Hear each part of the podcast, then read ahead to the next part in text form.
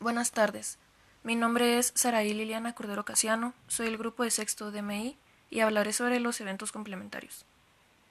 ¿Qué son los eventos complementarios?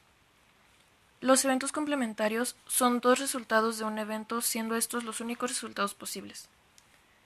Dichos eventos los usamos de una manera muy cotidiana sin darnos cuenta.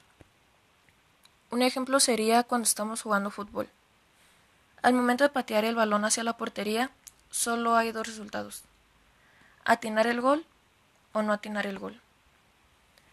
Estos son dos resultados posibles de un solo evento. O es como lanzar una moneda y que salga cara o cruz. Obviamente no hay más opciones, así que estos son eventos complementarios. Tal vez lanzar un dado y que salga uno o dos no es complementario, ya que hay otros resultados posibles como es el 3, 4, 5 o 6. Sin embargo, lanzar un dado y obtener uno o algo diferente a uno son eventos complementarios. O sacas uno o no sacas uno.